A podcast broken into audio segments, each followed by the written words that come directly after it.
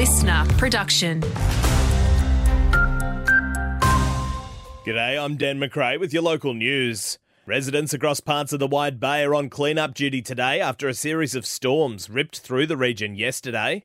Houses and vehicles along the Fraser Coast were damaged by hail the size of cricket balls.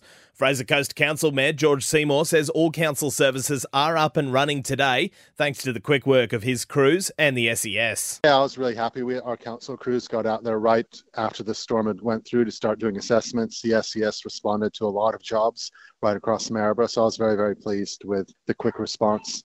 Meanwhile, the Bureau of Meteorology's attention has now shifted to our first potential cyclone of the summer.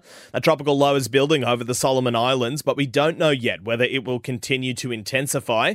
The Bureau's Daniel Hayes says while forecasters are watching, it's still a long way off the coast. There's quite a bit of uncertainty yet as for that where or when exactly that may approach the coast. So at this stage, you know, we've got a good seven days before it comes anywhere near the coast.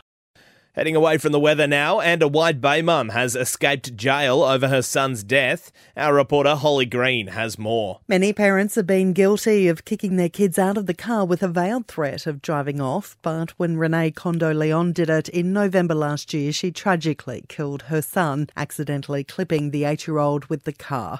A Bundaberg magistrate put her on 15 months probation with a six month driving ban.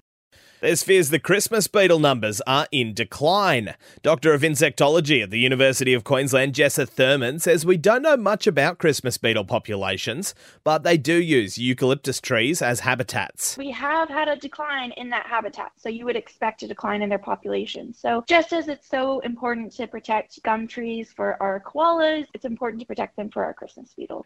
And finally, Health Minister Shannon Fentiman has launched Queensland's new sun safety campaign today, encouraging us all to slip, slop, slap, and seek shade.